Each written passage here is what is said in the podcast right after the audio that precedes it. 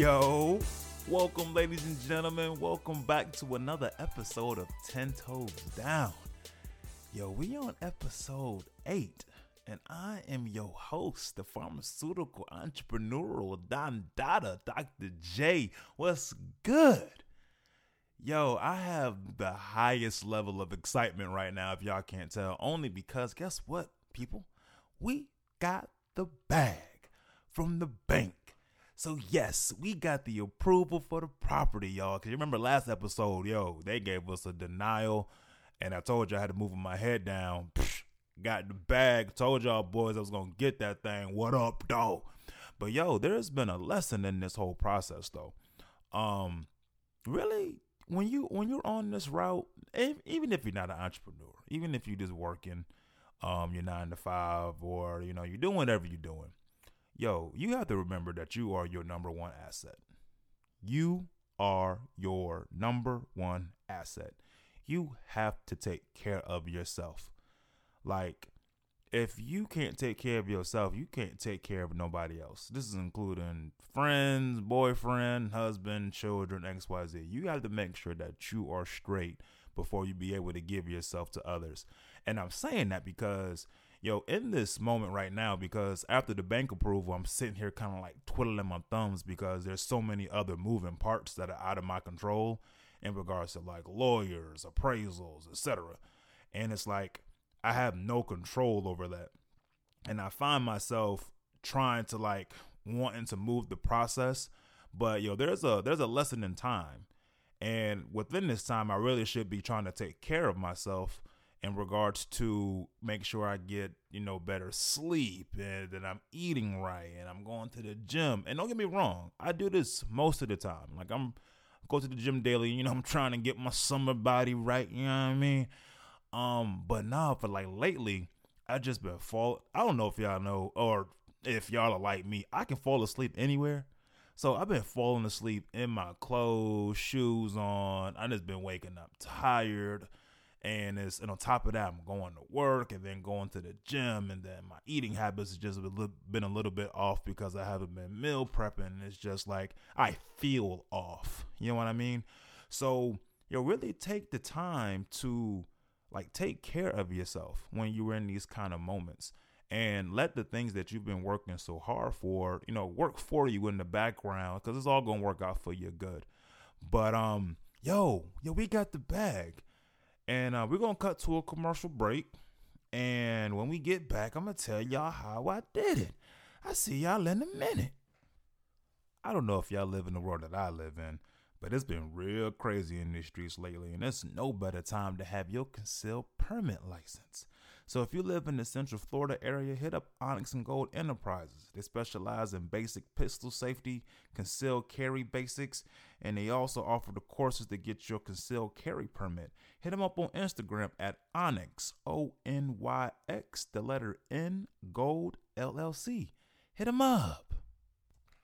Welcome back, ladies and gentlemen. So, first and foremost, man, y'all just don't know how excited I am in order to get this bag. Now I ain't gonna front. I was a little nervous when the banks told me no. You know what I'm saying? Because it was one of those things like this is my first time doing this. I have no clue in regards to what I'm doing in order to get this done. But yo, you know what? We got to get it done. And there was a book called uh, Rich Dad Poor Dad. And one of the things that I took away from the book in regards to how to think is not saying that it can't be done, but how can it be done? And those those are some words that stuck with me and stick with me throughout this whole entrepreneur route because it really continues to make your brain work. When you say you can't do it, your brain just shuts off and you go on to the next thing. But when you ask how can you do it, your brain opens up and there's so many other opportunities that are there because it makes it think. So the first thing that I had to do um, I went, I found out about a website called Bigger Pockets from one of the books that I was reading. Now, if you're not an investor, Bigger Pockets is kind of like the Reddit. I'm pretty sure most of y'all are familiar with Reddit. It's like the Reddit of real estate. So, any kind of question, there's so many different forums and topics all about real estate. And they have investors on there, they have real estate agents, they have uh, brokers on there, everybody's on there. So any kind of question you can think of about real estate, um, there's on there. So what I found out throughout this whole process is that, you know, I'm not gonna say it was a mistake, but the lesson is that yo, going with bigger banks is sometimes a no go. Um, so when I say big banks, we're talking about the Bank of America, the Chases, the Wells Fargo's, um, etc.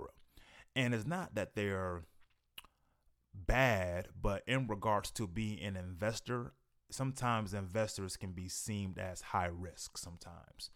And banks, when it comes to homes and, and investing and lending, yo, the banks are trying to figure out how they're going to get their money back. So remember, I am in Florida and the property that I'm buying is in New York.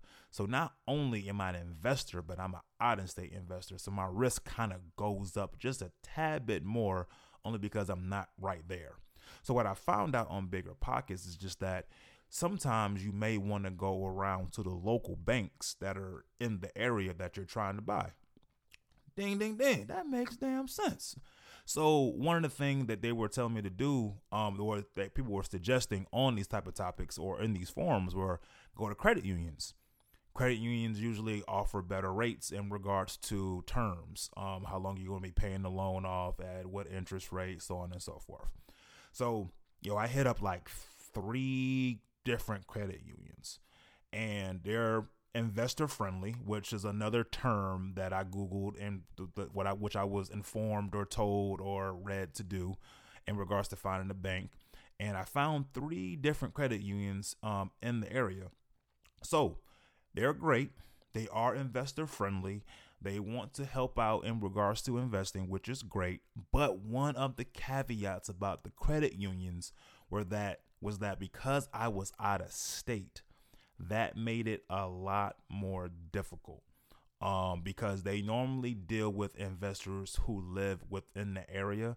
And how someone explained it is that they they want to because I guess the credit unions use the community's money they would, uh, I guess, a lot of their policies only prefer to use people or investors who are in their area to to actually lend to. Okay, it makes sense. So you know, we got three solid no's um, from from the credit unions. So from that point on, um, I went to go look at back to bigger pockets and just looked at other banks or lenders and see what people have done in order to get lending. So I actually found two different people. Um, one was an actual broker, and another one was actual bank. So I contacted both of them, and you know, both of them said they were ready to go. Um, I contacted one guy. He was trying to get me all the way through. I sent him up my paperwork, but he was moving way too slow um, in regards to what we were trying to accomplish. And um, I spoke to a lady at a bank, you know, and she was great. Um, she was awesome she told me to fill out some paperwork and i think i had like my pre-approval within like 48 hours so yo it's been um it's definitely been a different move. Now this one even had me a little worried also because when i was calling these people i was just sure um that i had to uh be within the area. And that was probably like my biggest thing because you know out of state investing can just seem a little scary but you know, we got through it. She, I told her about my situation. I told her how I was trying to do it, and she said, "Yo, we're, we're we'll work with you to try to get you what you're trying to get through." So, yo, I don't know who been praying for the kid, but I appreciate the prayers. So, well, we got the approval. Um, it's a little bit more than 20% that we want to put down. It's a little bit more. Um, but but it's okay. Had to crunch some numbers to make sure the numbers and stuff are okay, and it's still doable um like once again it's not it can't be done. It's more about how can it be done. So right now as i mentioned in the earlier segment is that we're in this whole waiting period. So what happens now is that the bank does an appraisal on the actual property. So if people that are not familiar with housing, this the basic way to say it. An appraisal is pretty much what is your house worth? Or what is this building that you're trying to buy worth. So what the appraisal is going to do is that they're going to sh- the bank is going to see how much the property is worth, and they're only going to land up what the property is worth. So we told you that it's going to be $142,000 that we're going to pay for it. So if the bank comes back and appraises at 120, yo, that's that's all the money that they're giving on that. So we're going to have to probably negotiate and try to find out some other ways to see if we can work out the price in with the seller. But um, we're to pray for a good appraisal. Continue to throw them prayers up for your boy. And um, I'm to keep y'all posted on that. The next part is getting insurance. So we have to make sure that you have homeowners insurance or business and business insurance for the actual property because that goes along with the actual loan. It's actually a requirement in order for the loan and stuff to go through. So, you know, we just like I said, all these moving parts. Um, some things I'm I'm not in control with in regards to the my my lawyer, the bank's lawyer, the seller's lawyer to make sure the contracts and stuff are right for closing. Um, just waiting on what that date is going to be. So I literally just been twiddling my thumbs, just kind of like hoping everything goes well. Trying to keep emails, keep documents, make sure everything is straight. But you know what? Yo, it's moving. It's not scary. It's uncomfortable. You know what I mean? It's just something new. But yet it, it got done, man. When you really when there's a will, there's a way. And you know, we got that thing done, man. So I appreciate everybody that's been listening and everybody that's been praying for the boy throughout this whole entire process. Cause who Lord, when I got that no, brother, brother, brother. But you know, it's all good though. So we're gonna kick to a commercial break, and I'm gonna hit y'all with the book of the week, and then we out of here. All right, I'll see y'all in a minute. I don't know if y'all live in the world that I live in, but it's been real crazy in these streets lately, and it's no better time to have your concealed permit license. So if you live in the Central Florida area, hit up Onyx and Gold Enterprises. They specialize in basic pistol safety, concealed carry basics, and they also offer the courses to get your concealed carry permit. Hit them up on Instagram at Onyx, O N Y X, the letter N, Gold LLC. Hit them up. Welcome back, ladies and gentlemen. So the book of the week this week is Failing Forward by John Maxwell. Listen, I think I told you guys in the beginning of the first podcast, like, yo, we have to stop looking at failure as such a bad thing. In order to succeed, failure almost has to happen. It's it's bound to happen.